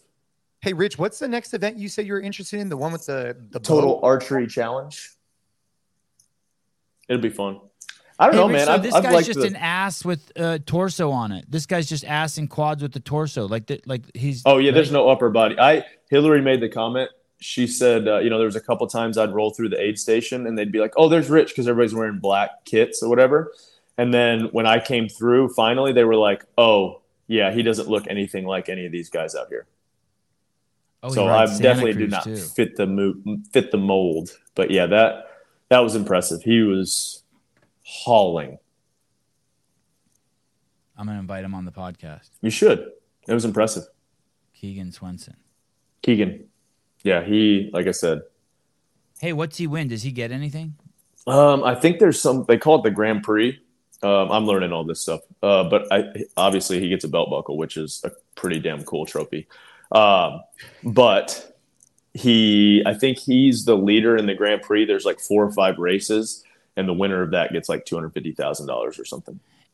And, and to be honest, like you know, Santa Cruz is paying him some money because as soon as I Oh, saw yeah, for that sure. bike, I, Yeah, I, I mean, he's that a- I want that bike now. Right. He's um he's a, a pro mountain biker. Like I think it's one of the only races. Or that's one of the cool things is like amateurs and pros in the same race. If that Yeah. makes sense. How Bro, badly would you have beat? in that archery challenge or the tactical games? You and I, we need to go do it. I'm down. We need to go pick one and just go do it. Pick one and do it. Rich, how badly would you have beat the field on the bike event? Be honest. Do you think you, if you would have started with the front guys? Um, that bike. Uh, so I rode the course for a little bit, and first of all, those bikes were trash. Um, second Oh, of all, oh, she. You think she's talking about the The games um, event. The, oh, okay, okay. um, the They were good bikes. I thought those treks were like uh I thought they were like gravel bikes, weren't they? no, they were low, low, low men- level mountain bikes. Like Trek makes a good mountain bike, but that those were not. It was a glorified crit, off road crit is what it was. And I mean, I think it was a great event, but I don't. It wasn't a mountain bike. Like no part of that course was a mountain bike. So. Um, you know, if you can get in the draft and then ride with people, then yeah, for sure. It's just all going to depend on luck. And the first part's going to depend on luck. And if you don't get taken out by any of our other athletes, um, since all of our athletes decided to just wreck each other for some reason, uh, and then just be smart. Lazar, the human wrecking ball. I think Luke wrecked Lazar Luke, once yeah. at least. Uh, Scott has it on video, but yeah, I mean, it was a really cool event. I'm, I was for it. I just don't know if how my mountain biking fitness because there wasn't a ton of uh, mountain biking skill to it. It was just pure, just go on that Yeah, event. a lot of turns, right? Like when I was Yeah, but they weren't like they weren't technical terms. No, like but it, there wasn't really an opportunity to kind of get like you. If you didn't know how to use gears well, it did seem like that's a for disadvantage. sure, If you for sure. If well, you had basic bike knowledge and a lot of Yeah. fitness, you could do really well in that event and not be a jackass. You know, and then also maybe be a little bit of a jackass because you're you're going to have to kind of position yourself in a good spot, and then you know those front guys. It, it was a it was very similar to me um, knowing bikes to the crit, but on the on the grass. Hey, whatever happened? Did did um did Roman ever say that Adler touched him? Uh, put his hands on him? He just, I actually just walked by him in the coffee shop. He just got how back from good is his Dubai. English? Rich, So- I'm, I'm fascinated Yeah. by this. Please tell me. Like, I understand why Roman wouldn't want to speak uh, English like on national television. I get that. Like, Mhm. if you're being asked a question, but if you're like talking to him, I think he can understand really well. I think it, he's just um, nervous and feels out of place speaking it, and feels like he, you know, there's a like a self a confidence issue with it, and so I think he just kind of like he's got his words that he goes to. Uh, I think he can he understands it really well. Um, but like I said, I think he's just nervous about. You remember how Mikko was in the beginning, where he just kind of like he could speak it. He speaks more languages than I do, so it's like, bro, don't feel bad about how you're, you know, speaking. I butchered the English language, and I've been speaking it for 36 years. Like, don't don't think about that. But it's hard, hard. So, um, yeah, I think he speaks fluent. I just think he's more, you know, nervous about it. and I got a question because you're, um, I was on the ESPN stream and we were Yep. at you like talking to him, and uh, with his foot, Yep. Like, Was there any way, dude, if you just never even took it out of the shoe, just like wrapped that sucker up, popped a couple Advils, he could have just continued and done that that double? I, I don't know. I talked to Dre after because I kind of had the same thought. I'm like, man, like I for one, I wouldn't have got it X-rayed. I'd have been like, don't Yeah. tell me what's wrong with it yet. right. And then, you know, I've got two events and I'm going to do what I can. I talked to Dre uh, that uh, works here, uh, and one of the toughest dudes I know. He broke his foot in a competition, same break, and he was like, he finished the competition. But he said if he had to do double unders, he said pretty much everything else he probably could have done. But he said double unders would have been the most excruciating thing he's ever done in his life. And I trust Dre's, you know, like I, the hard part is like with Roman, I, I can't we can't have a deep conversation like that. And we don't have the miles yet that me and Dre do. Like, I'm like, Dre, tell me straight up. Like, am I an idiot for thinking this? He was like, dude, I don't think I could have done it. And so, um, you know, it's, uh, who knows? You know, I just, I wish, like I said, I could have gotten there before they did the x ray and all that type of stuff. It's like, don't tell me what's wrong with my foot. You know, like I'll, I'll figure it out when I get done. But, um, cause you know, they're like, well, you know, if you keep going, this could be instead of a six week recovery, it could be a six Dude, month the recovery. doctors are, and, they're so ex- the medical staff and they should be because they're, They're covering their ass with they're you know so people are excited so to jump into action. exactly. I'm saying Rich is being nice. I'm saying it as a dig, but of course they have no choice but to be that way. No, yeah, absolutely. It's like imagine if you have a saw and you just see a piece of wood. They just want to run over there and chop it off. They're so excited to diagnose someone. Yeah, and they were like, you know, you could basically you could break that bone off, and, and I'm like, hey, I'm trying to like stop them before I'm like, hey, you're Yeah, gonna be yeah. fine, you know, like playing a little uh, good cop bad cop. I'm like, you're fine, you're fine. Let's just tape it up and go, you know. So Dude, it was a three ring circus back there, Jason. it was. There were probably three or four cameras, five camera crews on Roman. And then Rich walked in and every single fucking camera crew moved in. There were eight of us. I swear to Oh. God, it was nuts. And so Dude, Rich is this close to Roman up. and he's trying to talk to him. Yeah, and you just see Rich go, God, in the nicest Just way. give "Guys, me give me two minutes, and then you guys can come back. And it was literally, it was every camera in the in the underground was there. i have yeah, I it just was I couldn't help but think like I I, was talking hey, about and I, I will say I did I bragged on Steph. I was like, the, and when I said everybody get back for a second, everybody got back for a second. I appreciate that. Like it's Yeah. just like I needed a minute to like Yeah. give him a little pump pump up speech Yeah. without everybody being right there. You were But funny the- about it too. You were cool. You weren't. Yeah, You, you weren't yeah. I was like, like get get out of here. Yeah, You know, yeah, it's like just yeah. guys. I realize I you guys got to get your content. I get it, but give me just two It was minutes. So good. It was pretty funny. Now at the time it wasn't. I was like, gosh dang it. dude I, I honestly I, I was on friday night and i was like on a podcast with um adrian and i was saying like bro something would have to happen to roman or whatever for him not to win these games So this is your fault. dominant. So it's your I- fault. oh i didn't say it like that but i, I well i did say it like that actually I'll tell you So- what had to happen for Roman not to win the games. Ricky Garard had to show up. oh my gosh we'll see how that goes Here we go. Here we go. yeah Yeah, yeah, yeah. But No, dude, it's, it watching that sucked. happen, it was, it you know, it was was it was it was hard to watch for sure. But I was telling the guys up at the booth, and I, I, I was like, look, I don't know anything about this particular injury. But Right. Like, he was able to kind of walk on it. I was thinking to myself, man, if he was able to walk on it, you guys tape that sucker up and just let it ride. But that You'd have had to cut my leg off, I think, to like, you Yeah, know. Roman doesn't seem like a, a he's no, he's a he's dude. So The dude is tough. So that that's my only thing is like, the dude is tough. So there's Right. no, it, you know, I I don't doubt any by any stretch that he he was giving it all he had. I do think that was good for his career, though. Um, Yeah, I mean, I- like it was good for. It, there was definitely a, a lemonades out of lemon or whatever you want to call it because he showed people determination, grit. He, you know, he, he wanted to do it for his son. no give up. Yeah, I thought it was super powerful. I mean, dude, in that arena, it was just electric.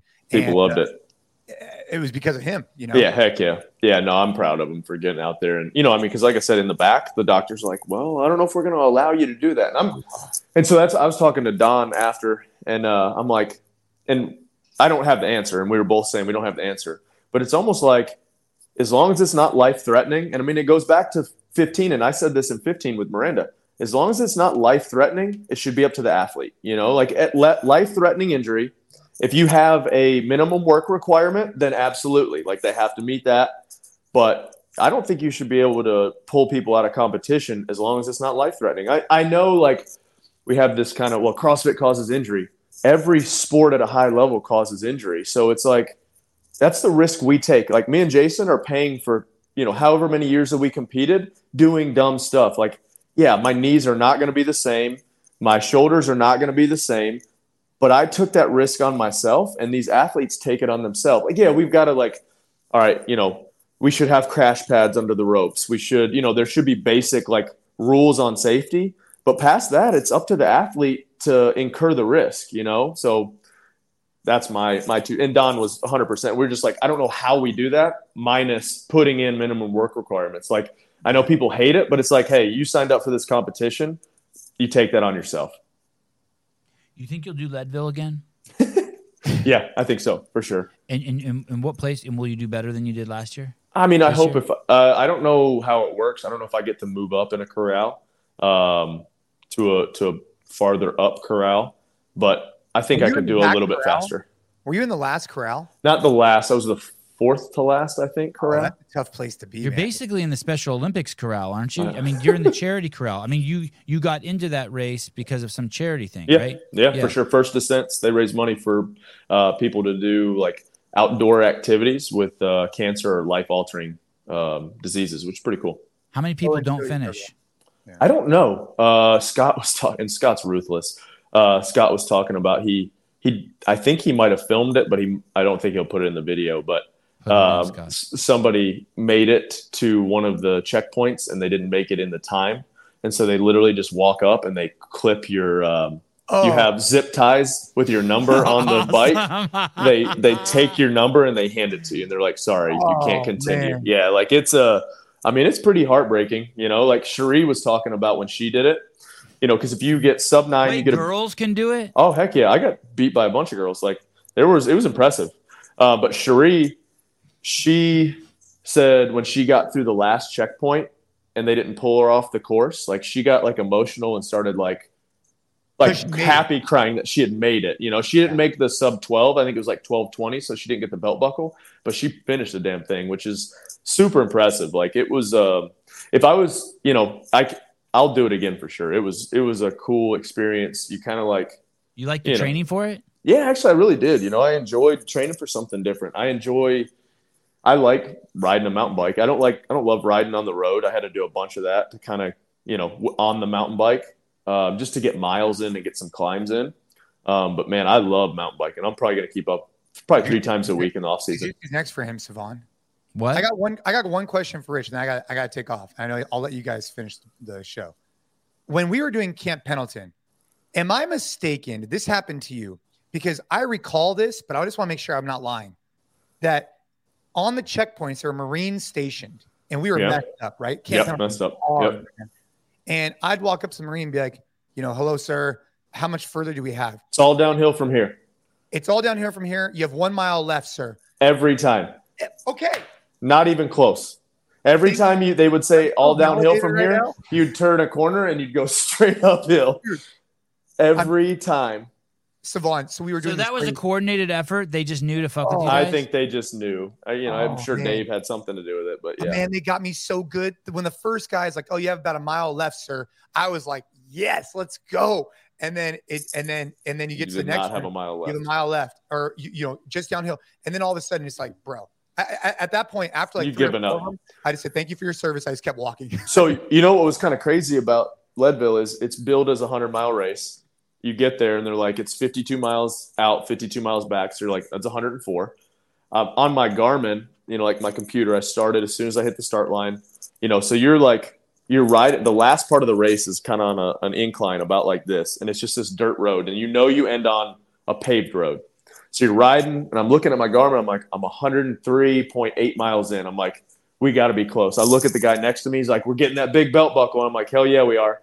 And then I'm like, what does your Garmin say? And he's like, uh, 103.9 because it's a little bit farther up. You still can't see the damn finish line. So then you come up on this road, and then it takes a hard left and then a hard right, and it's the steep, this nasty hill. Wow. It's it's billed as a hundred mile, they tell you it's 104, and I'm 99% certain that I went 105.6 miles. And so you're just like mentally like the CrossFit game. It's yeah. but the, but in the opposite. Right, right. hey, the only thing I remember from Camp Pendleton is this right here. Uh oh. Wait, It- oh, uh, oh, Lucas Parker getting Yeah, Lucas Yeah. butt. No, he, he got butt ass naked, right? He did. Someone, com- someone, co- and I like some Marine complained. Oh, we had a nude man out there. I was like, dude, Completely naked. Yeah, Not with what? that picture. Yeah. Yep. that was hey. Um, Do you remember well, when? Yeah. Uh oh. Oh, there we go. Let's get had a call. I'm here. Yeah. I'm back. Am I back? Yeah. Okay. Yeah, I got. I remember. Uh, Spealler losing his ring, right? His wedding ring. Wedding ring. As we're getting in the water, and we're like trying to help him find it. Yeah. It was because- I mean, That was a big deal. That was a big deal to him. I mean, it was a big yeah, deal. oh, a big deal to all of us. But yeah, you're just like, what are we doing? You know? And then like we're helping him find this ring. Did he find it? No. No. No, he didn't find it. But that was that was the one where they're talking like there's a shark out there, like Oh yeah. uh, and and you know, Castro was like pump up speech was like, hey man, when you get in the ocean, like you're just, just know rolling in the something water, down like, there that's gonna yeah, kill gonna you. something. And That was his speech. He's like, just know, he when you look down there, just know that something out there could kill you. And you're like, sweet. And then there was like get out of that water. pictures of like stay away from ordnance, you know, like unspent ordnance and stuff. You're like, oh, we're gonna die. Uh, well, Rich, I'm gonna I'm gonna text you later about this this uh, Cool. archery challenge. Sevan, I got a jam, but dude, I'm uh, Later, I'm brother. down to rap anytime. I'm glad we were able to make you a hundred bucks on that uh that Thank you. show. You look Uh, beautiful with your shirt off. Thank you. All right, brother. Thanks, man. I'm gonna Did you shave your I'll- chest today? Uh, I did not shave my chest today, but now I'm inspired by you, so maybe I'll go trim it up. There little you bit. go. There you go. Have that thing ready for Rogue, you know? Yeah, I I'll- trimmed something today. Yeah, you did. I'll see you guys later. Love you. Bye. But Later, dude. Um, Josh Lehrman, forty nine ninety nine. Thank you, buddy. Thank you. Josh. I hope the fruit harvest is, is fantastic. Thanks for sharing these sharing these stories, Rich. Frowning, amazing job. Frowning. Thank you. Frow, frowning. I can remember the, uh, learning your name. Uh, I know, right? Deja Intendu. I'd love to see Rich and everyone here uh, look into the Barkley Marathon. Oh yeah. Yep. There's an I've seen amazing documentary free on YouTube, inspirational, challenging. I believe it's in Tennessee. Yep, it is. It's kind of crazy. Have you ever heard of that thing? I have heard of it. I remember the documentary. Why is it Yeah. crazy? What do they do? Uh, basically, you don't really know what the course is, and you have to like basic. You have to go the course in one way. Somebody goes another way, and then you do it the other way. And then your checkpoint is like he's got a book hidden somewhere, and you have to take a page off the book. And the way he starts the race is like with a cigarette. When he lights a cigarette, there's no entry fee. It's like one year people had to bring flannels. One year they had to bring socks. One year it was like a license plate from your your state. But it's a serious sporting event. I mean, appar- people love it. You know, I, I just remember watching the documentary. I just don't have enough. Uh, Rich hasn't done enough. LSD to do that. That's right. Rich, Ricky has a Swark mountain e-bike. Ooh, uh, yeah. I have a specialized Epic World Cup. That's what I got. Oh, that's not electric though. No, no. I don't. Uh, you know, I, I'm sure as I get older, and I'm not hating on e-bikes, but I just don't.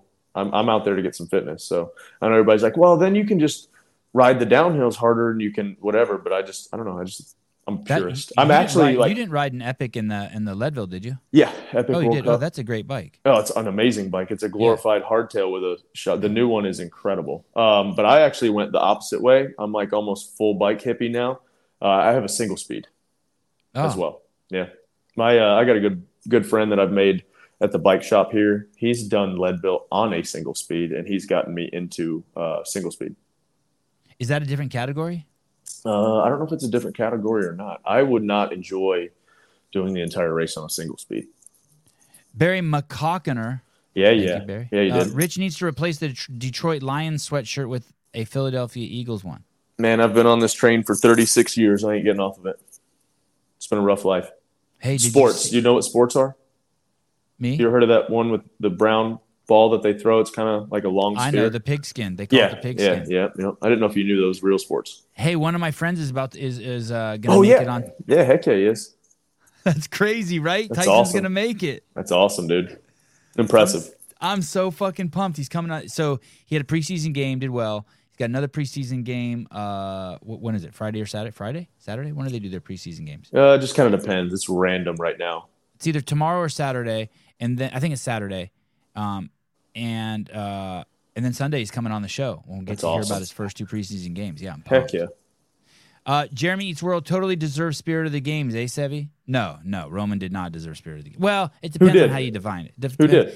Here's the thing: when you when you were doing um, CrossFit, I thought Spirit of the Games was like whoever's like uh, like the nicest to the other athletes, Mm-hmm. right? D- did you think that too? It was like it was like a, a Rebecca Voigt or a Sam Briggs or a um, you know just a uh, or a Noah Ohlsen, kind of like yeah, I think this- it's kind of like a cool story throughout the weekend. Over, you know, overcome. So, I, yeah, But if it is who's a badass and like and, and who like embodied and, and like got the the stadium going, yeah, I think um, fuck, I, Roman's. I think that's what I think choice. that's what it should be. Is like, hey, I think that's know, what it should be too. It just hasn't been in years past. I got you. I see what you're saying. Like if, if then it should have been Car Saunders one year, the year she Yeah. fucking passed out and, and came back. You know, Touche. Yeah, I would agree with that. so I, I guess it um it depends. I really liked uh, Colt Mertens winning an event. Dude, that was cool. That was really cool.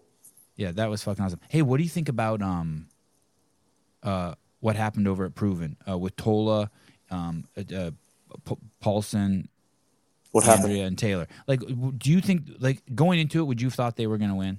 Yeah, I, I mean, knowing those girls, hundred percent. Like those are the two baddest chicks out there, um, the fittest. And so, yeah, I mean, I was, I was, I, I knew Invictus would do really well, and I knew um, from years past uh, Oslo would do well. I didn't think they would have enough to to beat them.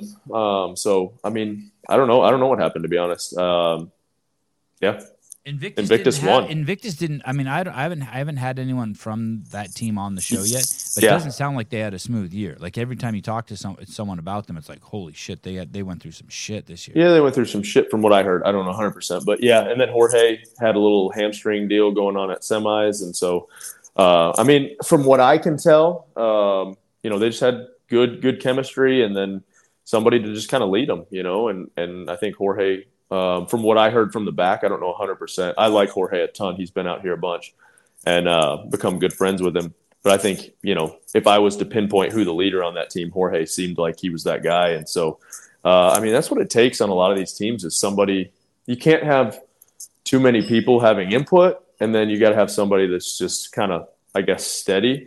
And luckily for years, we've had a bunch of really good athletes that could, didn't really need a ton of leading um, or were leaders in their own right. And so, um, I don't know, you know, I don't know what happened to them without knowing their inner dynamics. You, you mean oh, you mean over the, the Proven? That guys? proven. Yeah. Yeah. Yeah. You haven't talked to them, any of them? Um, I talked to them a little bit before, but nothing super um, deep. Just kind of good luck and all that stuff. We talked at the games a little bit. And Any chance that they would, the two of those ladies would come back and you would um, get the, the band back together? I'm I'm done. I'm good. I I you know people asked multiple times how I was doing at the games, and I, I was good. I you know I've been I've Dude, enjoyed. I where I'm believed you. I believe you. You sounded like someone who just like ate too many desserts right there. You're like, Yeah. dude, I'm I'm good. Seriously, I'm not having no more. Don't bring another plate over here. I'm not. No, yeah, I'm just good, man. I had a good time. I had a good time competing, and then I had a good time this year, just kind of kind of being the queen, you know, shaking I- hands, kissing babies. I heard that um you said um well I'll come to that back to that one second. Um so I I, I had the opportunity to film with Invictus throughout the entire week. For some Mhm. reason, um, uh, I think Patrick Clark pointed them out to me early, and he's like, "Hey, you should hang out with these guys." So, like, anytime I've probably filmed with them a dozen times throughout Yeah. the week, and I, th- their mood was never different. Mm-mm. I can't ever remember that being that way. No matter which games athlete I've ever filmed, there you know they would have different moods, and Emotional like, roller the coasters. whole fucking time, they were just the same four people. Yeah. Yeah, I mean, I, I, that would come down to leadership, and I think CJ does a great job with teams. And He was great. he Um, was he- all up in their CJ's shit the whole time, Yep. down the fort. Yeah. yep, CJ's a good dude. Um, Hey, what about so- CJ getting spirit of the games? Only dude there who'd been to 17, 17 That's impressive. games. That's impressive. That's cool. Would that would that would that bum you out if they gave it to a coach? No, I don't think so. Uh, Yeah. I mean, that's that's the spirit of what we're doing, you know. So I, yeah, I think uh, CJ for sure. I mean, 17 games. That's impressive. Hell, how many have I been to? 14 now. 13 He's now. the, I think Uh-huh. he's the only one, dude. That's impressive. It's nuts. So, so you know what's kind of crazy? I keep coming back to Leadville. Some, so it's been 29 years. Some guys ridden in every single one. Think about does, he, that. does he finish every year? Yeah, You know? finished with a wheelie this year. Holy shit! Yeah. How old is cool. the dude? I can't remember how old. I wanted to say late 60s, early 70s, maybe. Same course all every year. Uh, for the most part, they've had to make minor tweaks, you know, just with as many people as they do because it's out and back, and so there's a couple spots that have a little too many people coming in at the same time. So at one point you go out one way, and when you come in, you go out the other or in the other way. So there's minor changes, but for the most part, it's been pretty uh, pretty similar. Hey, w- it- w- did the guy who won set a, a world record time this year? Oh yeah, yeah. I think last year there's only been a certain amount of people that have gone sub six, and I think last year he was one second short, and so this year I think he was he was hyped up, ready to go, Oh yeah, he murdered it. Dude. murdered it. Five forty three. 543. Yeah, it's impressive. There's a documentary that Lance did it in 2010 called Race Across the Sky. It's pretty cool. But to put that in perspective, he was like 614 or something like that. Holy shit! This dude was impressive. Did you get to see him? Did you did you talk to him at all? Him? nope, just in passing. in that one pass. Wow, crazy. It was cool. Did he say, "Hey, Rich"? No, he did not. He was in his zone, which I don't blame him. He was flying. He was going fast. Yeah. Uh, pool boy, wait, Rich, you have to hate Sevan. He's a Bears fan. I don't hate anybody. Oh, there you go. No. And it's fine if you got some connection there. Absolutely, be a fan. I'm immediately a fan. Heck yeah. Uh, going to Cookeville uh, three weeks to visit Mayhem camping. This is Let's go. Where It's do- just- it's a lot. Is, is that common for visitors? Um, Mayhem to camp. Oh, there's several outdoors places around here. Lakes, we got lakes, we got waterfalls, we've got hiking, we've got climbing. So, uh, no, not out of the ordinary. Where's Grub Park when he's there? Doesn't he live in his car? Uh, he, I don't remember which campground he went to. There was a couple of different ones he went to when he was here. But he, but so he doesn't park like on the property or No, behind no, no, no. no. He'll go to like a campground. You said um, in the podcast, good podcast by the way. The podcast Thanks. is really good. Yeah, you guys are really good together. Um, uh, you were overstimulated Yeah, at the games. I thought that was a perfect example for what it's like. Probably just completely. drained. It's just too much input coming in. You can't process it all the way you well, you just want to make sure that people have some type of memorable experience, and you don't want to be a jerk. And you know, years past, what I could do is I could go. You know, I could not use the competing part as an excuse, but I could say, "Hey, I got to go get ready to compete," which was true. You know, like Angelo talked about. He's like, "Hey, I'm going to come on the podcast every night," and I'm like, "We'll see how that goes." And uh, you know, just trying to be on, trying to talk to people, trying to um, be I don't want to say outgoing, um, but yeah, a little bit more outgoing. It just takes it out of me. That's just not in my you know natural nature, I guess, um, is to be be like that. So by the time you know all day of being at the campground, doing some of these activations, trying to you know um, help athletes where I could. I didn't go backstage a ton, but I was either FaceTiming or talking to them. It's just so hard to move around, and I didn't want to like burden staff with having somebody to like follow me and all that type of stuff. It's just not what I wanted to do. And then doing the podcast at night, I'd get done and just feel like just mentally empty on the inside. So I'd just go sit and watch TV at the the hotel for a little bit. So you didn't stay in the campground. No, no, we stayed at the Home2, just up the road. But How you just needed a, I just wanted to be clean and wanted to be, you know, just have some AC that worked really well and and just a little bit of privacy. So, um, but I mean, I was there every morning at seven thirty, and we didn't leave the campground usually till nine thirty or ten at night. So, Uh, Philip Kelly. Hey, Rich. It's me Hey. again. Hey, Go what's up? Bills. no, go Bills. Is that a football team? Yeah, Buffalo. Uh, Anthony TPA. Rich, can you tell Sebi to cut his 70s males entertainer man bun, please? Oh man, bun. Uh, I'm afraid he may turn uh, Democratic or start F45.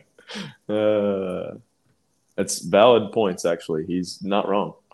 Might want to be careful with that thing. You think? You ever seen that where people top knot people? Oh, they're like sitting in a cafe or something, and people just come up. I would do that to you. I would be okay with it. Uh, mint trading cards. A trading card would look great uh, in the podcast studio, Rich. Oh yeah, it would. Like the like the um, Alex Gazan uh, new trading card. Reach out to Rory. Don't you love saying that? reach out to Rory. Yeah, hey, Yeah. go talk to Rory. Go talk to Josh. Go talk to Jake. That's usually what I do. That I that's what I do. Email. Souza. Yep. Yeah, Yep.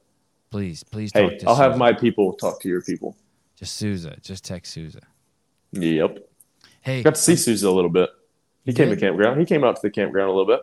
yeah, he said everyone was really nice to him. He said he had a good time out there. We had a great.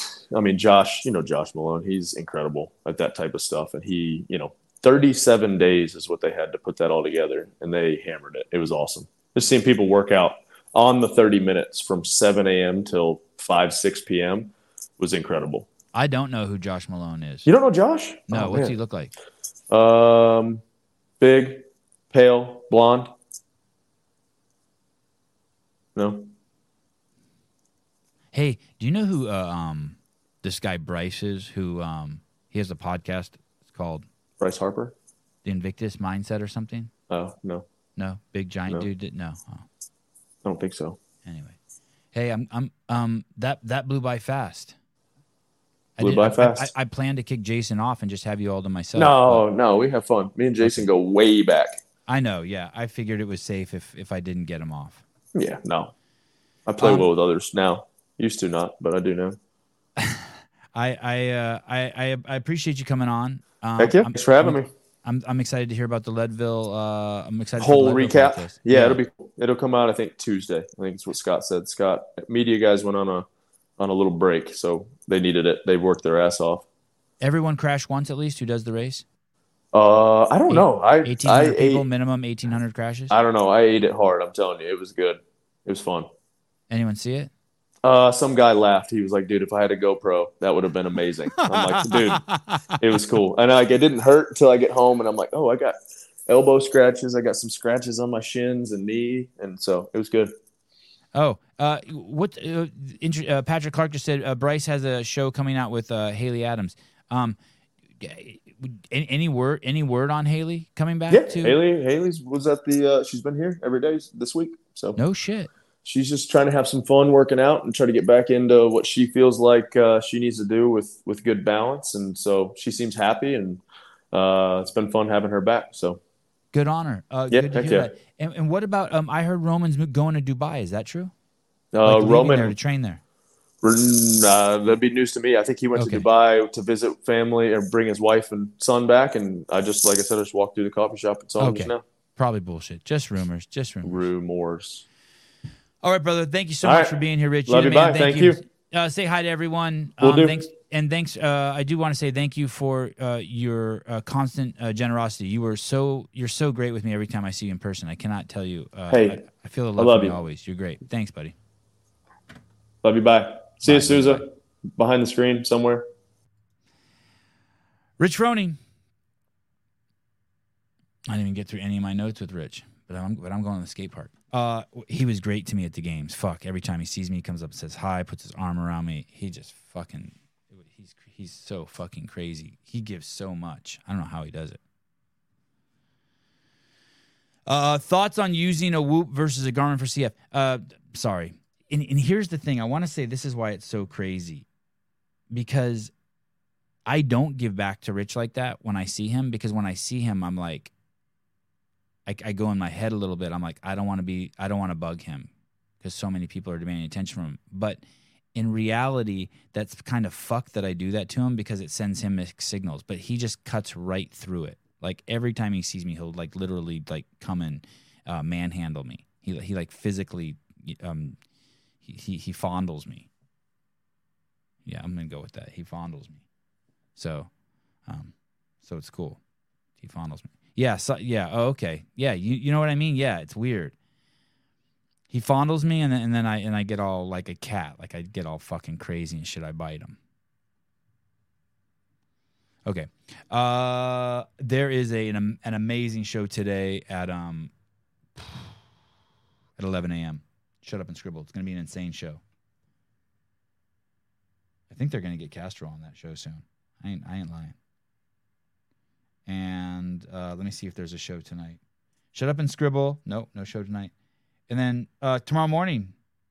Oh, tomorrow morning, uh, Darian will be on with me. We're gonna talk a little bit about Aljo and Sugar uh, Sean O'Malley. And then in the evening, uh, it looks like we're going to have Danielle Brandon and uh, Ben Smith.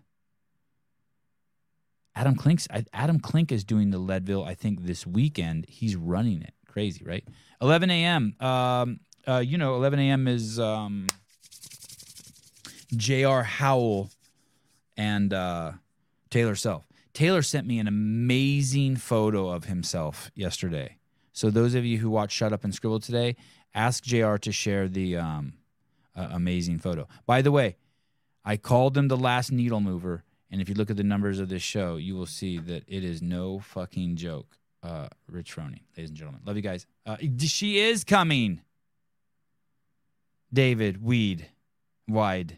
Danielle Brandon is coming. She is coming. Ken Walters, are you going to go hard on Ben? uh, thank you, Robbie Myers, 1999. Bye bye.